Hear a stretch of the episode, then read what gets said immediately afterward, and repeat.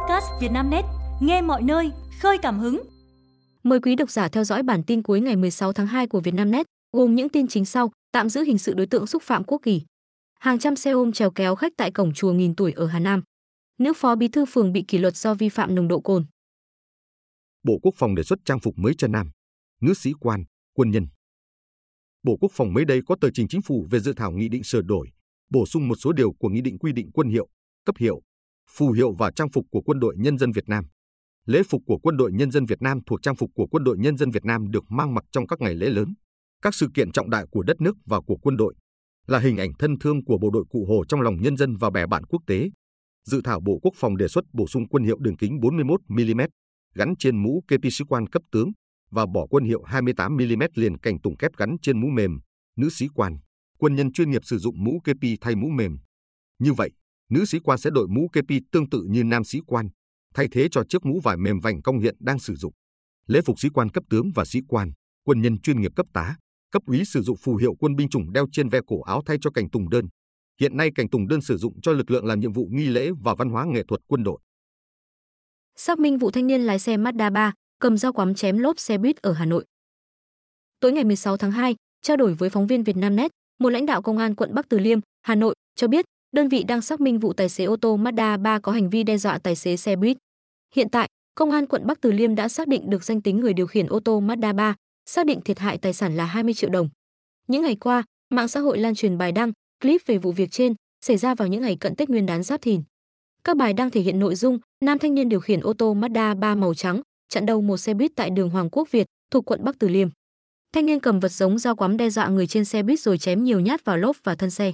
Sau đó, thanh niên này lên xe ô tô bỏ đi. Tạm giữ hình sự đối tượng xúc phạm quốc kỳ. Ngày 16 tháng 2, cơ quan cảnh sát điều tra công an thành phố Vĩnh Long, tỉnh Vĩnh Long cho biết vừa tạm giữ hình sự đối với Nguyễn Hoàng Hưng, 40 tuổi, ngụ phường 8 để điều tra hành vi xúc phạm quốc kỳ. Theo công an, hôm 13 tháng 2, Nguyễn Hoàng Hưng từ tỉnh Bình Dương về Vĩnh Long để ăn Tết. Khi về đến quê, người đàn ông này không về nhà mà sống lang thang ở tại phường 2, thành phố Vĩnh Long. Khoảng 22 giờ ngày 14 tháng 2, Hưng đi đến đường 3 trên 2, dùng tay kéo ngã một cột cờ có gắn quốc kỳ và kéo rách một lá quốc kỳ. Chưa dừng lại, đối tượng mang quốc kỳ bị kéo rách đi đến đường Ngô Quyền, dùng bật lửa đốt cháy hoàn toàn. Sau khi đốt xong, Hưng tiếp tục đi đến căn nhà gần đó kéo rách một lá quốc kỳ và dùng bật lửa đốt tại chỗ. Thời điểm này, lực lượng công an phường 2 phát hiện, bắt quả tang Hưng đang có hành vi xúc phạm quốc kỳ nên đưa về trụ sở làm việc. Qua làm việc, đối tượng Nguyễn Hoàng Hưng thừa nhận toàn bộ hành vi của mình. Vụ Vạn Thịnh Phát, vợ chồng bà Trương Mỹ Lan và đồng phạm hầu tòa gần 2 tháng. Dự kiến ngày 5 tháng 3, Tòa án nhân dân thành phố Hồ Chí Minh sẽ mở phiên tòa xét xử sơ thẩm đối với bị cáo Trương Mỹ Lan, 68 tuổi, chủ tịch tập đoàn Vạn Thịnh Phát, cùng chồng là Chu Lập Cơ, 68 tuổi và 84 bị cáo về các tội tham ô tài sản, đưa hối lộ, nhận hối lộ, vi phạm quy định về cho vay trong hoạt động của các tổ chức tín dụng, lợi dụng chức vụ, quyền hạn trong khi thi hành công vụ, thiếu trách nhiệm gây hậu quả nghiêm trọng và lạm dụng tín nhiệm chiếm đoạt tài sản. Phiên tòa dự kiến kéo dài tới ngày 29 tháng 4 do thẩm phán Phạm Lương Toàn, tránh tòa hình sự, làm chủ tọa. Viện Kiểm sát Nhân dân tối cao phân công 10 kiểm sát viên thuộc Viện Kiểm sát Nhân dân tối cao và Viện Kiểm sát Nhân dân Thành phố Hồ Chí Minh giữ quyền công tố tại tòa. Có 5 luật sư tham gia bảo chữa cho bà Trương Mỹ Lan gồm các ông Phan Trung Hoài, Phan Minh Hoàng, Nguyễn Huy Thiệp, Giang Hồng Thanh và Trương Thanh Đức. Theo cáo buộc, từ năm 2012 đến tháng 10 năm 2022, bà Trương Mỹ Lan đã thâu tóm, nắm giữ trên thực tế số lượng cổ phần gần tuyệt đối của ngân hàng SCB, từ 85 tới 91,5% cổ phần, qua đó trở thành cổ đông có quyền lực. Bà Lan đã dùng quyền lực của mình để chỉ đạo, điều hành, thực chất là thao túng toàn bộ hoạt động của SCB, phục vụ cho các mục đích khác nhau của mình. Bà Trương Mỹ Lan và đồng phạm với những vị trí, vai trò khác nhau, thực hiện nhiều tội phạm xâm phạm về sở hữu, xâm phạm hoạt động của ngân hàng, hoạt động đúng đắn của cơ quan nhà nước. Trong đó nhiều tội phạm được thực hiện dưới dạng đồng phạm có tổ chức, thủ đoạn tinh vi, xảo quyệt, gây hậu quả đặc biệt nghiêm trọng, chiếm đoạt và gây thiệt hại số tiền đặc biệt lớn. Hàng trăm xe ôm chèo kéo khách tại cổng chùa nghìn tuổi ở Hà Nam. Theo ghi nhận của phóng viên Việt Nam Net, vào chiều ngày 16 tháng 2, hàng nghìn người dân đã về chùa Địa Tạng Phi Lai ở thôn Hạ Trung Ninh, xã Liêm Sơn, huyện Thanh Liêm, tỉnh Hà Nam để đi lễ đầu năm. Do lượng khách đổ về đông, đường vào chùa nhỏ nên lực lượng chức năng đã lập hai lớp barrier để ngăn các phương tiện vào gần chùa, tránh ách tắc giao thông. Lớp barrier đầu tiên cách chùa khoảng hơn 1 km để ngăn dòng ô tô. Khi du khách xuống xe tại đây, hàng trăm xe ôm tự phát đã chèo kéo khách với giá 10 tới 15.000 đồng một người một lượt vào chùa. Điều đáng nói, hầu như tất cả các xe ôm đều chở hai ba khách một lần, không đội mũ bảo hiểm, bóp còi inh ỏi. Thậm chí, Nhiều tài xế tranh giành, trèo kéo khách gây hỗn loạn ngay trước cổng chùa, ảnh hưởng đến mỹ quan, sự thanh tịnh của chùa. Khi lực lượng chức năng ngăn các xe ôm này vào bên trong tại lớp barrier thứ hai, nhóm tài xế bất chấp nguy hiểm, lái xe vượt qua các bờ ruộng để đi tiếp. Anh Nguyễn Văn Trương, Hà Nội, cho biết số lượng xe ôm ở đây rất đông, lấy giá không đồng đều. Những tài xế xe ôm đã làm mất đi vẻ tôn nghiêm, thanh tịnh nơi cửa chùa. Họ trèo kéo và tranh giành khách tới mức xảy ra cái vã, anh Trương nói. Theo anh Trương, chính quyền địa phương nên tổ chức dịch vụ đưa đón khách một cách quy củ hơn. Nữ phó bí thư phường bị kỷ luật do vi phạm nồng độ cồn. Ngày 16 tháng 2, nguồn tin của phóng viên Vietnamnet xác nhận, Ủy ban kiểm tra thành ủy Bạc Liêu, tỉnh Bạc Liêu đã triển khai quyết định kỷ luật khiển trách đối với bà Nguyễn Thị Thanh Kiều, Phó Bí thư Đảng ủy phường 5, thành phố Bạc Liêu. Bà Kiều đã vi phạm trách nhiệm nêu gương và vi phạm những điều đảng viên không được làm. Động thái này được thực hiện sau khi Ủy ban kiểm tra thành ủy Bạc Liêu vào cuộc xác minh thông tin bà Kiều bị cảnh sát giao thông lập biên bản do lỗi vi phạm nồng độ cồn khi lái xe xảy ra hồi tháng 5 năm 2023.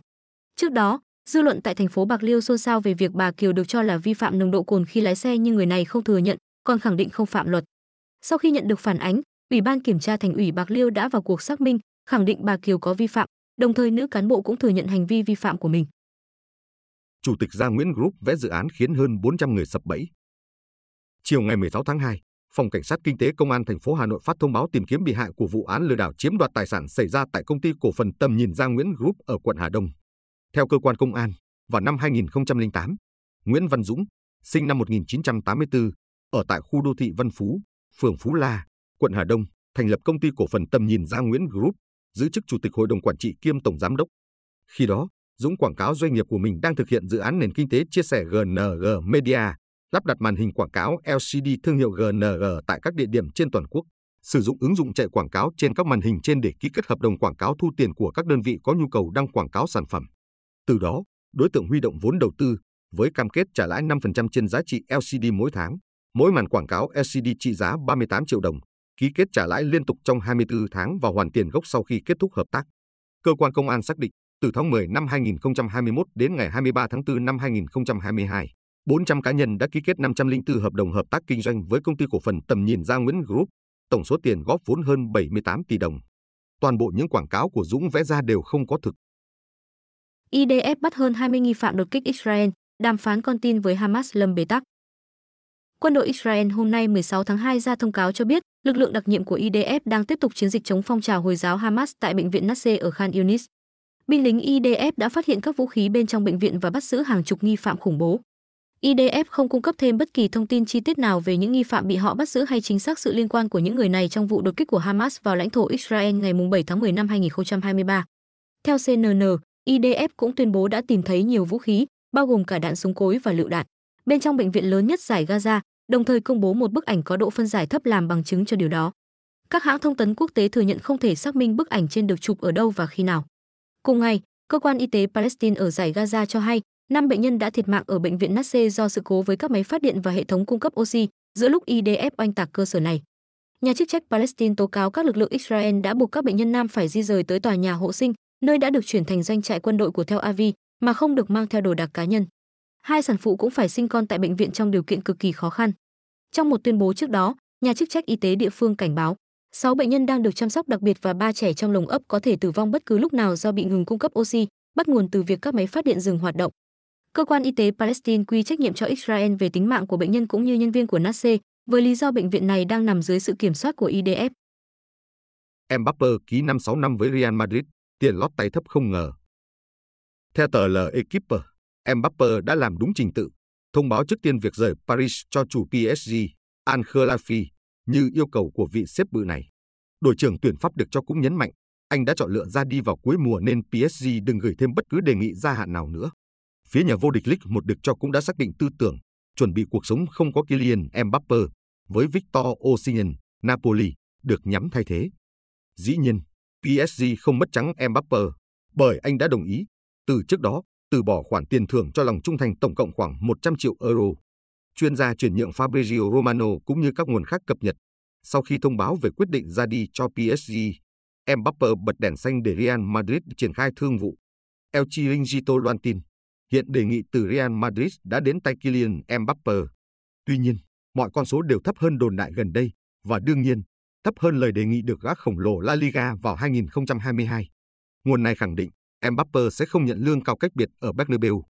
Thay vào đó, anh hưởng con số gần mức rút Bellingham, Vinicius Jr.